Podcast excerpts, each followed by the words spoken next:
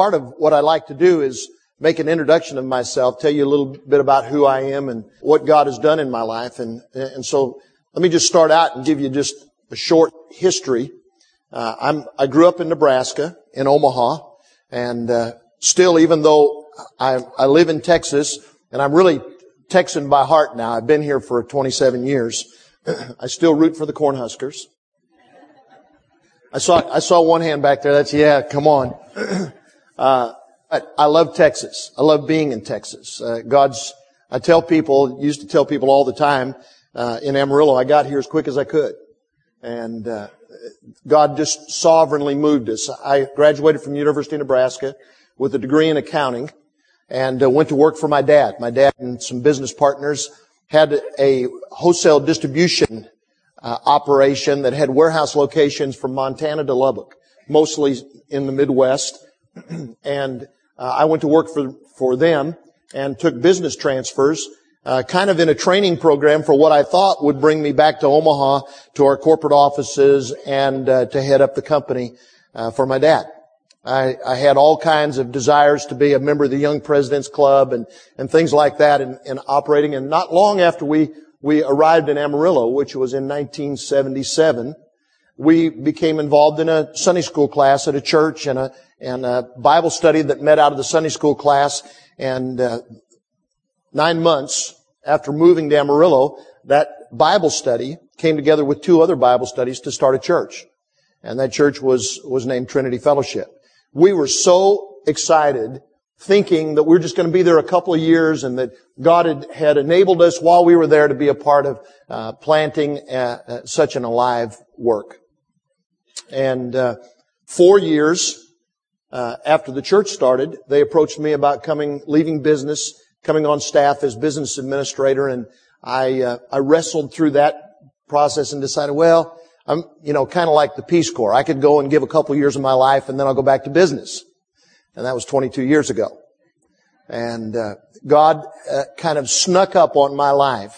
And a call, uh, vocational call to ministry uh, was a part of that. But I do remember one thing. When I was sixteen, I committed my heart to the Lord. And uh, I, it was at a Youth for Christ rally. And there was a guy that gave his testimony at the rally. And it was the first time. I'd grown up in church. My parents were Presbyterian. I grew up in the Presbyterian church. I'd been through communicants class. Uh, I could say the Apostles' Creed. I knew the Lord's Prayer. I, I, I knew religious stuff. And I'd never been involved in an altar call. Never heard that Jesus Christ had a personal interest in my life. And uh, that night at the Youth for Christ rally, this guy shared that Jesus loved you so much, loved me so much, that he gave his, his heart so that I could have a relationship, a personal relationship with God. And I thought, wow, that's awesome. And so he invited, if you want to know more about it, come on down. I was there with a, a date with my girlfriend, who now is my wife. And uh, it was our second date. And I thought, you know, I don't care if she thinks I'm weird. I'm going down to find out about this. And uh, I gave my heart to the Lord that night. When I did, the man that prayed for me, he was an older man. You know, at that time seemed really old. He's probably about my age now, but he was really old then. And uh, he said, son, as I pray for you now, you're, you're receiving Christ, a gift of salvation, but you're dedicating your life to follow him for the rest of your life, right? And I said, yes, sir. And he said, that, that means whatever he asks you to do, you'll do, right? And I said, yes, sir. And he said, that's part of the package that comes with salvation, is you step in to be a disciple of Jesus Christ as you receive the gift of salvation. I thought, okay. I didn't realize fully what I was saying when I when I said okay, but I said, okay, I, I believe that, I'll receive that, I'll do that, and he prayed with me. And that's what I want to talk to you about this morning. The title of this message is The Call to Discipleship. You know, if we look in the Gospels, the Gospels uh, record the, the account of Jesus' life and death and ministry while he was on earth. And when you look, it really, the interchange that Jesus had with people as he was on earth could really be divided in really to, to two categories. Jesus gave out of his life to minister to people, and he's still doing that today. If you have a need today, Jesus will minister to the needs of your life. Whether or not you have received Him or you ever receive Him, His provision and ministry is available for your life today. But in the same manner, or in a secondary manner, Jesus called people to His life through a process of discipleship. And so, while on the one hand, He makes available ministry to people and, and with no demands, It's, it's a free gift, just like salvation is. On the other hand, He calls people into a deeper relationship, into an intimate relationship with Him through a process called discipleship. The dictionary defines a disciple as this: one who embraces and assists in spreading the teaching of another. Here's a better, uh, a better definition, secondary definition: an active adherent. Today you may be here and you have committed your life to Christ. You've invited Him. You've received by grace that salvation uh, gift into your life. But maybe you've never heard the fact that Jesus Christ wants to be your discipler. He's calling you into a deeper personal relationship that involves a discipling process, a personal, obedient, following, purposeful life that follows after Him. Salvation and discipleship, are they the same terms? Are they synonymous terms? And the answer to that is no. Salvation you receive as a gift by grace, as Pastor Robert's been saying these last few weeks. Not by works of righteousness, which we've done, but according to His mercy He saved us by the washing of regeneration and renewing of the Holy Ghost. That's what Titus three five tells us. Discipleship, salvation relates to our standing in God.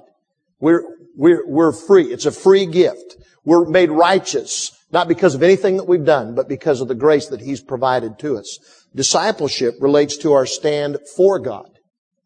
When we become disciples of Jesus Christ, our life changes. Our, our conversation changes. Our, our words change. Our, our direction sometimes changes. God is working in all of our lives to accomplish three things today. As you listen to this message, and one of the reasons I think that this message is so important, I challenge you, listen with spiritual ears today, is because I believe God is doing one of these three things in all of our lives. He's calling us to be a disciple. If you've never heard that message, this is the first time God is at work in your life to say, won't you step in to the process of being a disciple of mine?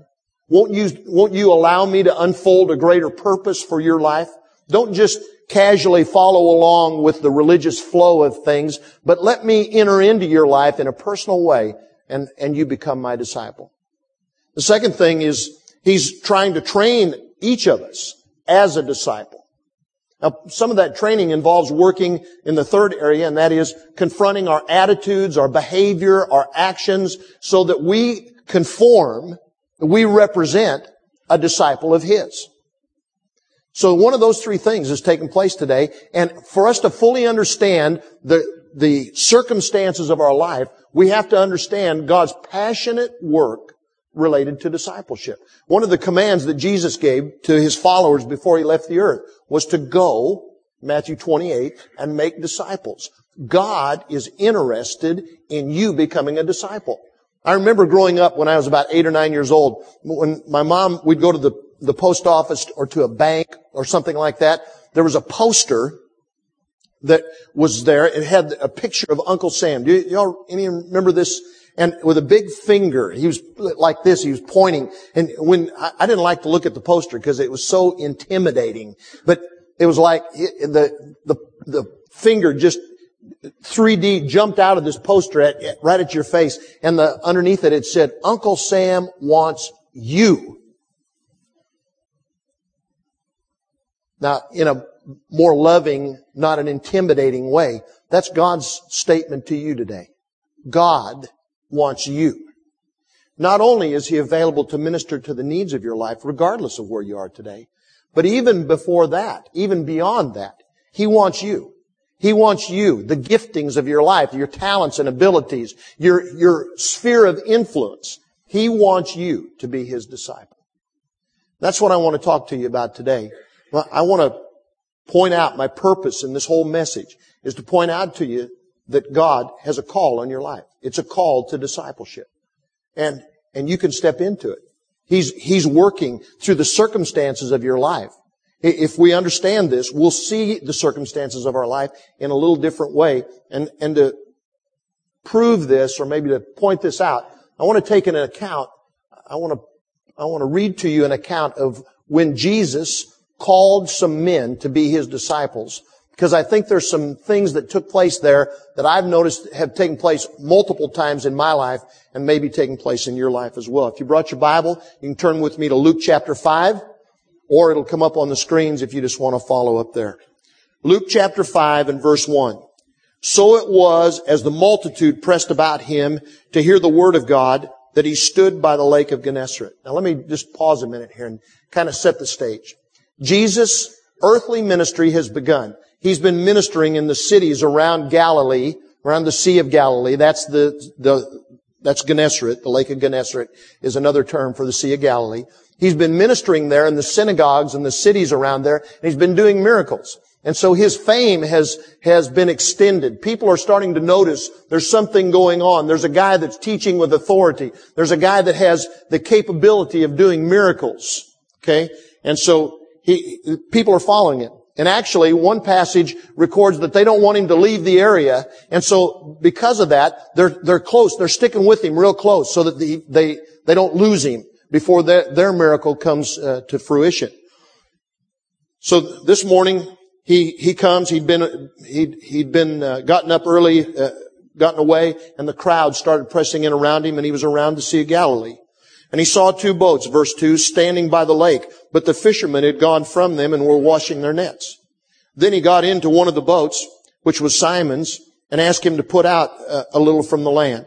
And He sat down and taught the multitudes from the boat. When He had stopped speaking, He said to Simon, "Launch out to the deep and let down your nets for a catch." And Simon answered and said to Him, "Master, we have toiled all night and caught nothing. Nevertheless, at your word, I will let down the net." And when they had done this, they caught a great number of fish, and their net was breaking. So they signaled to their partners in the other boat to come and help them. And they came and filled both boats so that they began to sink. When Simon Peter saw it, he fell down at Jesus' knees, saying, "Depart from me, for I am a sinful man, O Lord." For he and all who were with him were astonished at the catch of fish which they had taken. And so also were James and John, the sons of Zebedee, who were partners with Simon. And Jesus said to Simon, "Do not be afraid. From now on you will catch men." So when they brought their, their boats to the land, they forsook all and followed Him. Would you pray with me? Father, we just dedicate this time into Your hands, and we're asking You, Holy Spirit, to personalize the words that are spoken today to the needs of our heart. God, You be the ministering agent today. Hear with our ears. Open our eyes that we might see spiritual things today and embrace what You would have for our life. In Jesus' name, amen. I believe that this account, that day when Jesus got up to head out, His primary purpose was not to preach and teach to a multitude of people. He was on a mission that day. His mission was to call some men to be His disciples. It just so happened that the, the ministry need that took place out of the flow of His life demanded that He stop and give attention. And so, as I see it, He's making His way to an encounter with Simon, who we know as Peter. This is the Peter who walked on water when he, he stepped out of the boat. This is the P- Peter who denied Christ. Uh, this is the, the impetuous Peter who was passionate in the things that he did. His brother Andrew and their partners in a fishing business, James and John, with their, their father. So he was on a, a mission to go and have an encounter with them and call them into discipleship, but the crowd came along and kind of messed up his plan. So being Jesus, like Jesus is, He went ahead and ministered to the crowd, and when He got to the boat, when He got close to where the encounter was to have taken place, He saw the boat standing there, and He stepped into the boat. Now imagine with me, if you would, just a minute, what's taking place in, in Simon and Andrew's position. If you are a disciple, if you are a believer today and you're in the process of being discipled, let me say, it's not an event. It begins with an encounter with God that happens over and over and over again. You may, you may have already had an encounter with God. Think, oh good, I'm glad that's over with. And, and a few months or a few years have gone by and now there's another wrestling taking place in your life and you think, what is up? I can tell you what's up. God is wanting to have an interchange, an alive, vibrant, active interchange in your life. So He's conspired circumstances to brush by your life to call you into a deeper relationship with Him, and He steps in to the boat of your life. Simon, I can just see him. He's, he's over there going, Andrew, look, look, he got in the boat. Man, no, don't look. Just keep mending the net. He's over there. He's teaching the people. Don't, just, just pretend like we don't even see him. It's okay. James, John, shh, shh. Just go take care of business. You see, sometimes when God begins to do a work in our life, we want to ignore the fact that He's making some kind of demand, that His presence is active in our life, that there might be something that God is doing. I have a feeling that's what, what took place with them. And so Jesus just goes ahead and ministers to the crowd, takes care of their need. And when He's done, He turns to His original purpose, which was to call these men into, into discipleship. Now, there's another thing that's not reflected in this passage. You have to read it in other accounts to find out. Simon and Andrew were disciples of John the Baptist. They're, they were religious guys. They were looking for the Messiah to come. There was an interest in their heart and life. And so Jesus, because of their interest, they, they must have been searching. So Jesus just arranges to slide by their life with an encounter, to step into their boat so that they have to deal with Him. And they're off on the side going, oh, can you believe? I tell you what, you know, he's, he's in our boat now. What's going to happen next? And He says, hey, Simon, why don't you launch out into the deep and, and uh, see if you can catch some fish? When Jesus steps in to the events of our life, it comes with a request at times that seems kind of insensitive, some sometimes funny, sometimes like, uh, Jesus, um, I'm the fisherman, you're the preacher. I, I'll, I'll catch the fish, you catch the people. You see, I, I think Peter, His, his response was a little bit like, well, Lord, we've fished all night and we didn't catch, we didn't catch anything, but okay. At your bidding, Lord, we'll let down the nets. Now let me just insert in, in here how this fits for me. Most recently, a most recent example of the way God stepped into my life happened in the change that took place just two months ago for Jan and I. We were in Amarillo, happy, satisfied. We had been there ministering in some capacity, either a lay capacity or a vocational ministry for twenty-seven years. The church was going great. We had just built a brand new house on a golf course. It was kind of our, you know, retirement, go to be with Jesus home. You know how, you know how that is? Our life was kind of settled and, and planned. It was perfect. We, we were happy. Our friends were wonderful. The ministry was wonderful. As we looked to two thousand four, uh, the church was about to launch off into the biggest capital campaign that we had ever undertaken. I was going to take a, a lead role as a part of that capital campaign. I, I mean, there was challenge. There was excitement. There was a, a sense of, God, thank you for blessing us. And then God steps into our boat. Jimmy and Robert have a conversation, and it's a conversation about me becoming a part of what, what God was doing here in the, in the Metroplex through Gateway. And, and Jimmy calls me and says, hey, Robert and I talked about you. And I said, really? And he said, yeah. And he said, you want me to tell you what we talked about? And I said, yeah. And so th- then he unfolds that the fact that they talked about a, a change involving my life, and would I be willing to pray about it? I thought, well, yeah, I'll pray about it. The short result of the story is I prayed about it. a process of a, a week took place where the Gateway elders prayed, our Trinity elders prayed, our, our executive team at the church prayed, and it resulted in a, a process of confirming steps that led to this move in, in our life. I don't know what your situation is today, but I can tell you God is either in your boat, coming alongside your boat, or He's, He's getting ready to encounter your life. Why? Why? Because He loves you. Because He has a purpose for your life. Because He cares enough so that His, His planned interchange, His love, is to conspire circumstances to come alongside your life in a way to step into it and say, hey, why don't you let me do something with your life? Why don't you let me do something for your life? Why don't you launch out and make a catch? God, I've been working all this time to try and do that. I, we worked all night. God, we're tired. We just are, are finishing repairing our nets. But, okay. Okay, we'll try. A call to discipleship begins with an encounter with God.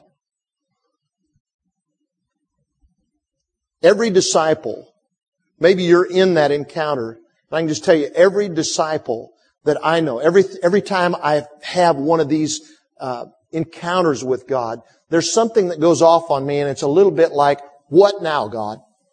What's the next thing? There's a, a progressive nature to a developing relationship with God. Let me give you an example of what I'm talking about.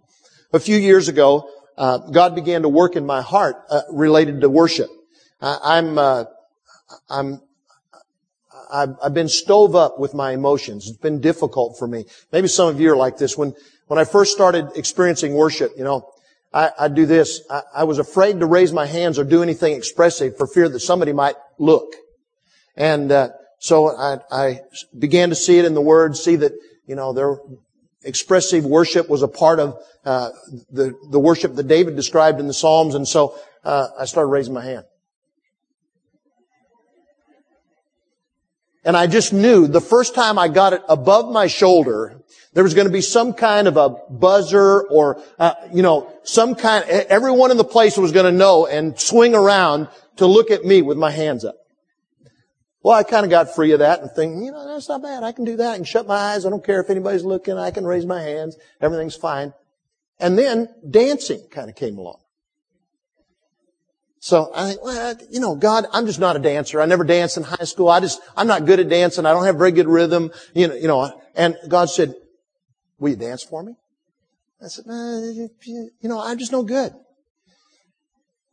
So He starts wrestling with me about this process of dancing. So finally I thought, well, okay, maybe I can. I, and about the time I get free to start doing this, there's people doing this. And I think, no, I'm not doing that. It's a, enough is enough. I'm not pogoing. I, I'm, I'll dance. Uh, I'll do the Christian aerobic thing, but I, but I'm, I'm not doing any more. But there's this tugging in my heart. You see, there's a fear I, I have, I assume, because I think I'm a normal person. If God's tugging on your life, you're going, where's this going to end, really? I mean, you know, maybe He's tugging on you to deal with issues in your finances, and you think, you know, if I give Him my finances, I mean, you know, I write Him a check today, He's going to want one again next week, or in two, two weeks, you know. I, I, I, this radical stuff, it just gets too carried away. So one day, I was dealing with this whole issue of dancing, and I was out on the golf course, and I uh, we were on a par three hole, and I, I hit a shot to the green. I was a long ways away from the hole, thirty-five or forty foot putt, and I, I stepped up over the putt, lined it up, and I stroked the putt, and it just, I, I mean, miraculously, and literally, it was miraculous. It snaked its way to the hole and went in, and I went, yes! And and just as I did that, I mean, I, that fast, I, when I came down, there was just this little thought in my heart. It said, oh, sure, you'll jump for a putt, but you won't jump for me. Okay, God, I'll pogo for you. You see, I don't know what God is saying in your life. I just know this. He's working to call disciples And, and a part of that discipleship, if there's a fear that if you give into this, it's going to be more radical, I'll tell you, it's going to be more radical.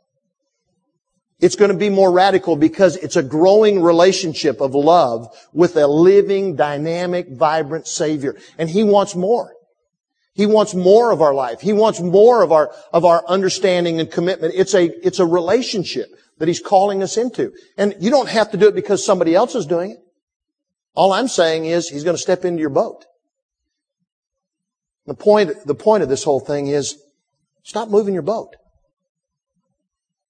You're, he's, he's not going to go away if you move your boat. He's not going to go away if you, if you turn your back and talk off to the side. He's pursuing you to be a disciple, and He wants to get in your boat. So let Him get in, and when He gets in, and He's, he's done uh, revealing Himself, then do what He says. Follow after Him. It will be the best thing that you can possibly do with your life. You see, going back to our, our ministry situation, the request, as I started thinking about, God, do I leave twenty-seven years of ministry and friendships and, and kind of a, a comfortable situation, happy, blessed? Do I leave this? Uh, is this really what you would ask me to do? Sometimes when God steps into our boat, He asks us to do things that don't logically make sense.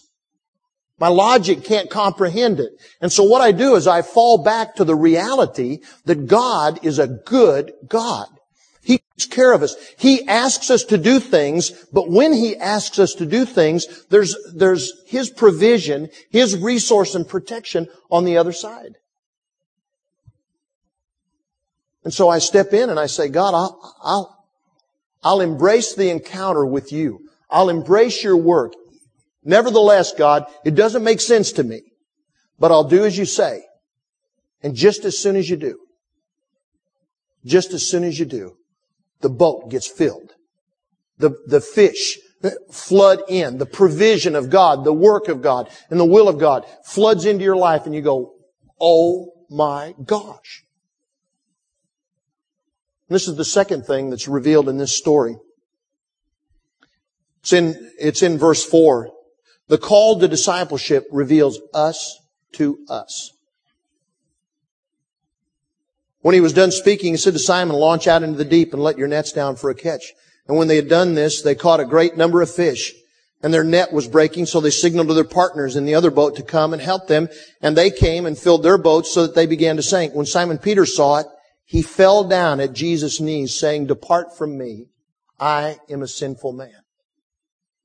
When God begins to work, it reveals, we may think we're okay. We may think we've, we've got things right, that we're doing things right. And when God begins to work in our life, we realize we're not as okay as we thought we were. A number of years ago, before I, I left business to come into ministry, I, I, this is still a kind of a quality of my life. I, I'm an, I'm an organized guy. I'm rutted. That's probably a better way to say it. I'm rutted. I like to go to the same restaurants. I like to wake up at the same time. I like, I like routines. And I, I, when I was in business, and to a great degree, uh, even today, I, I'm a goal-setting person. I, I, I want to know what we're going to accomplish and when it needs to be accomplished and how it's going to be accomplished. And uh, when I was in business, I was much more rigid in my goal-setting than I am today.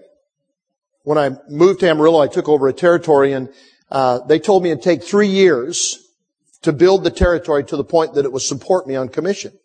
And I thought, nah, I can do better than that. So I set a goal for myself with a certain monthly dollar amount of sales, and I broke that monthly dollar amount of sales into a weekly amount, into a daily amount, into an hourly amount, and I began to make my calls. One, one evening, we were going to Bible study, and this the Bible study we went to every week, and there was a guy there that wasn't a guy, I, I liked him personally, but he wasn't a guy that I respected the greatest. I mean, he just, he to me, he wasn't a success. And so um, when the Bible study started that night, the, the leader of the Bible study says, does anybody have anything that they want to share before we get started? And this guy raises his hand. And uh, he says, yeah, you know, I was I was thinking this week, I was meditating on the Word, and I, I feel like what the Lord said to me is that we, as followers of Jesus, that we should have no other goal than to be conformed to the image of Christ. And, I mean, I'm I'm seated in the circle. There's about twenty people there, and every buzzer in my heart's going on, eh, eh, eh, you know. Nerd, nerd, doesn't know what he's talking about, never going to amount to anything, failure, failure. And I'm, I'm quickly in my mind, I'm racing to think of things that how can a ship without a rudder? You got to have goals. You got to be working to accomplish things. And this guy, you know, waxed eloquent about how that all we need to do is pursue Jesus. And it just seemed so ethereal to me. So I just sat back very calmly. If you were in the group that night, you probably wouldn't have known what was taking place. But when I got in the car, I said to Jan, what did you think of uh, what this guy said tonight? And she said, well, you know, I think I had a good point. I said, I thought it was stupid. I, I tell you, that guy doesn't know anything. I wouldn't listen to one thing he has to say. I just went off on her. And uh, little did I know, God was stepping at that point into my boat. He was revealing something to me about me that I didn't know. I thought my goals were accomplishing His purposes. I, I, after all, I set my goal, and then I said, God, would you please bless this? Would you, I'm lifting this up to you, God, and I'll, I'll work to make it happen, but would you do it? And one day, after I had had this really debate, and it just kind of, it, it irritated me. I kept working on me all uh, during the next week, and there's maybe a couple of week time frame. And one morning I was in my quiet time and I was reading through Ephesians, and I came to Ephesians three twenty. Now unto Him who's able to do exceeding abundantly above all that you could ask or think, according to His riches in Christ Jesus. I went, whoa, wait a minute, wait a minute, wait a minute, wait a minute. What did that say? And I reread that passage in light of the thing I had been wrestling about with this guy. And just very gently, the Lord said to me, Tom, your goals will accomplish great things. But I have a, I have a better way for you. If you'll trust me, I'll show you a better way. And I said, but God, I, I, I don't understand. I can't just throw out everything, can I? Do you, this process of wrestling in my heart. And He said, no, no. There, we had a, a saying in our business. Most guys, if you're in, in sales, you, you'll understand this or some version of this. We planned our work and worked our plan. And so God that morning said to me, go ahead and plan your work. Go ahead and work your plan, but just stop tallying your invoices. Stop, stop this, this, uh, this, uh, struggle in your heart. See, what I would do is I'd go and call on somebody, and if I spent thirty minutes making a presentation and it didn't result in a in a closed sale, I'd be going, golly, you know, I, I'm behind now. I got to sell twice as much in the next thirty minutes to make up for this, you know. And I viewed people as as a end to a means and a, a result that was trying to be accomplished. I didn't realize any of this. I didn't know it was in my heart. But God began to work on me, and when He did, when He stepped into my life, He revealed something to me about me. And I thought, whoa. True to form, I had, I was graphing my sales by month, plotting them on a chart, showing them how I was moving in just three months up toward my, my commission goal line, and, uh, Uh, I remember shading in the month that God began to do this work in me, and I wrote on the top of my graph of that month, first month with no goals. And I really thought, when I, as I wrestled through this, I thought, this is crazy. It's, my, my sales are probably going to go to zero. I mean, God, how, how can, okay, God, I, I'm trusting in you. If my family doesn't eat this month, it's your fault. So I didn't total my invoices. I didn't worry about a sale. I just worked my plan, planned my work, called on people. And you know what happened? I had more ministry opportunities that month than I'd ever had in my whole business career. People who I'd been calling on for years asked me to pray with them. Never before asked me to pray with them. Opened up situations. uh, that they were dealing with, that I had opportunity to bring a word related to God's provision for their life like I'd never seen before. And I got to the end of the month and I thought, well, here's the real test. I mean, is it, is God's word really true? My sales that month were double any month previous to that. I got a letter from one of my dad's partners who was the president of the company saying, congratulations, you had a marvelous month. I'm sure you're doing awesome things in order to produce this. And I'm thinking, yeah, right. God did it for me. You see, when God steps into our boat, He's going to reveal something. He's, there's going to be a catalyst to change. He's going to reveal something to us about us. And it may be that the, the response is we drop to our knees and we say, God, depart from me. I'm, I'm wicked, Lord. I don't deserve to be around you. I see this thing in me and I just don't, I, I don't want you to be around. I, I know I'm disqualified. Can I say to you today, God knew, Jesus knew what was in Peter's heart before Peter ever knew it. God knows what's in your heart today. As you step in, as you respond, as, as there becomes a catalyst for revealing what's in our heart to us, it's no surprise to God, and it doesn't disqualify. The greatest thing in this passage that Jesus said to Peter, He said, don't be afraid. Peter drops to his knees and says, depart from me, I'm wicked. And, and Jesus says, don't be afraid, Peter. I'm not going to reject you, Peter.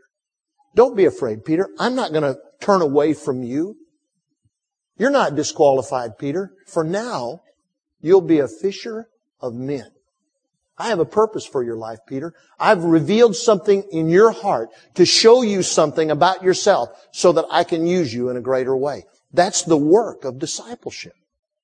A calling to us to say, I got a bigger plan. And here's the point of this whole thing. When, when we, uh, when we see something about us, it's to point to us that the only way to fulfill our destiny, the only way to achieve God's purposes is through discipleship.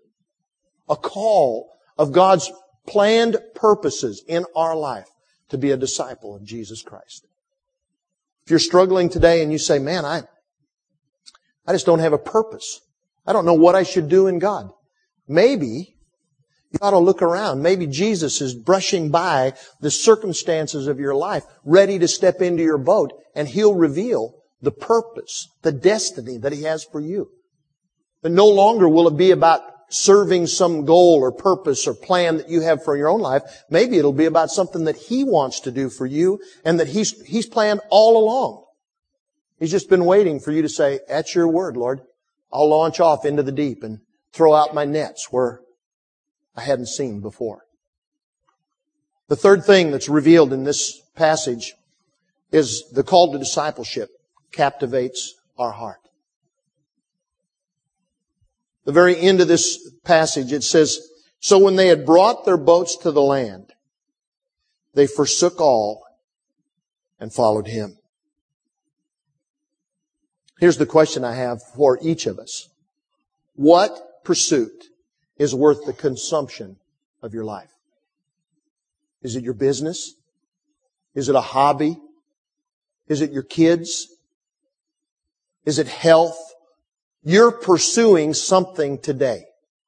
Hopefully it's Jesus Christ. If it's not that, I hope that this message will, will shake you, challenge you to say, wait a minute, I'm, I'm pursuing the wrong thing. I've been stiff-arming God and I need to allow God to step into the, the circumstances of my life and make a response to Him. But the question that comes with this is what, what is it that's captivated your heart? What are you consuming your life on today? When we get a picture of God's love for us, when we understand the nature of His care for our life, it will absolutely radically capture our heart. And we'll say, God, nothing, nothing I could give to you will even compare with the things that I have received from you. In a practical sense, in a spiritual sense, let me just give you one example of this. When I left business, part of the decision to leave business, there was a wrestling in my heart with the fact that I was giving up some things that I probably never see again. The perks that come with uh, a business life. I'd never be a member of the country club. I'd never have corporate aircraft.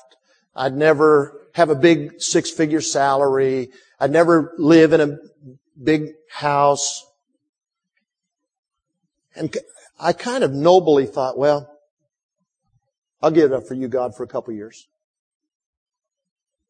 One day, several years after I uh, had left business, I was driving down the street, and uh, I was just thinking about how blessed my life was. I didn't have everything that I thought I was going to give up, but I had something greater. I had a feel that I would describe. It was just, I was content. I was happy. I had everything, literally everything. It, maybe not physically, but the, the impact of what I thought those physical things would supply, I had everything. And a lot of the things I, I had. I was driving a, a, a Saab uh, sports car at that time in one of my first midlife crises. I, I was a member of the, the, the country club. We had a house that I, if you had asked me when I stepped into ministry if I, I would ever have a house that nice, I would have said, uh, probably not. And God said to me that day, you can't outgive me, Tom. You can't, you, you can't respond in obedience to me to give up something without me supplying something that will be equally satisfying in your life. Maybe you're wrestling today and you're wrestling with something that God's asking you to give up.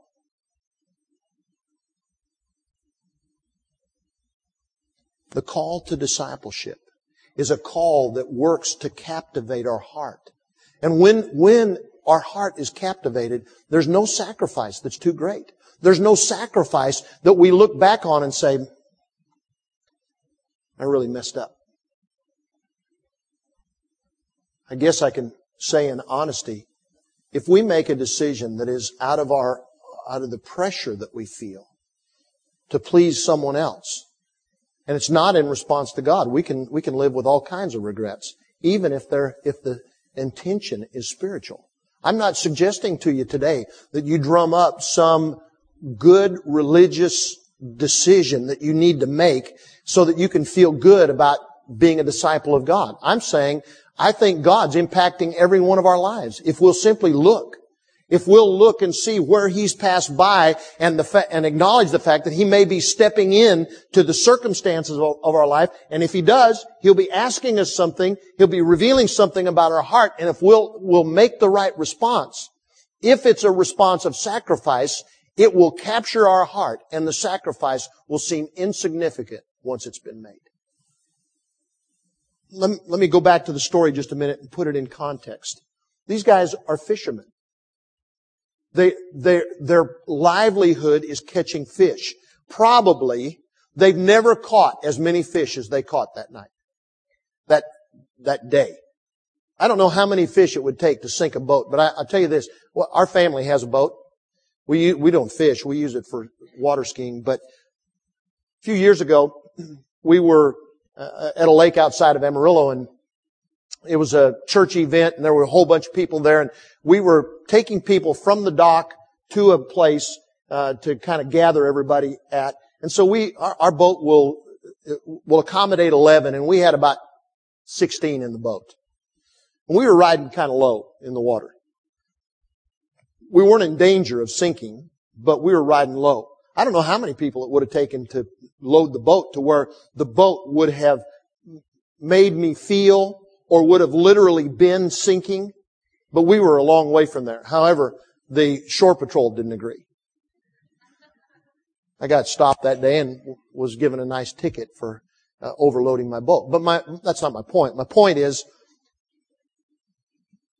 their boats were filled with fish, to the point that they thought it was sinking and they called for help. It filled another boat and they thought it was sinking. And then they took the time to get their boat to the shore. There's a process.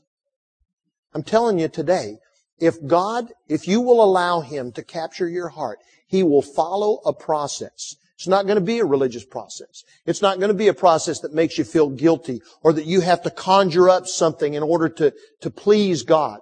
All you'll have to do is obey.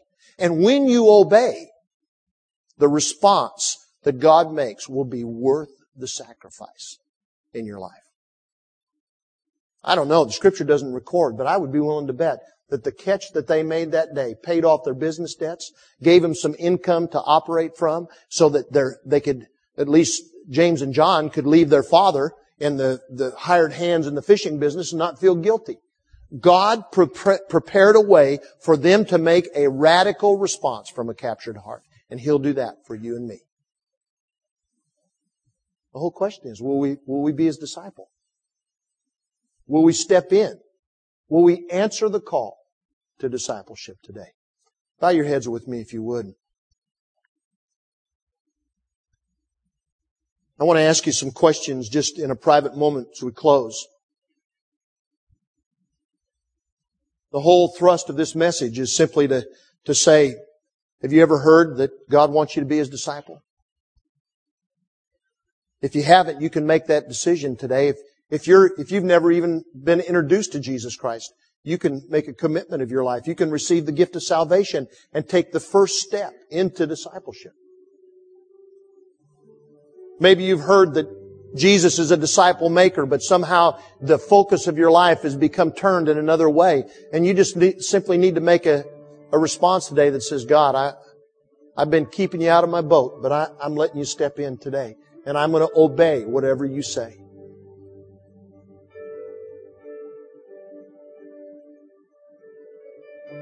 Or maybe even more than that, you're in a quandary today. You've got a circumstance in your life and you feel like God's asking you to do something you don't know what to do. Can I just put you at ease and say, just relax. Relax. God's, God's got it in control. God's calling you. The work that He's calling you to do is a work that's going to be a good result. And all you have to do is obey. Don't make anything happen, just obey. As I pray, why don't you make the response that the Holy Spirit's leading you to make in your life today? Father, I pray for every person, God, who needs your touch today. I pray, God, for those that need to make decisions that seem like a huge sacrifice. God, put peace in their heart today so that they can obediently respond to you. God, reveal your love. The motive for your call to discipleship is your love for us. Reveal it to every person in this place today. That, God, we might follow you with all of our heart and step into that place, God, that you have for us. And, Lord, we'll give you all the praise. In Jesus' name.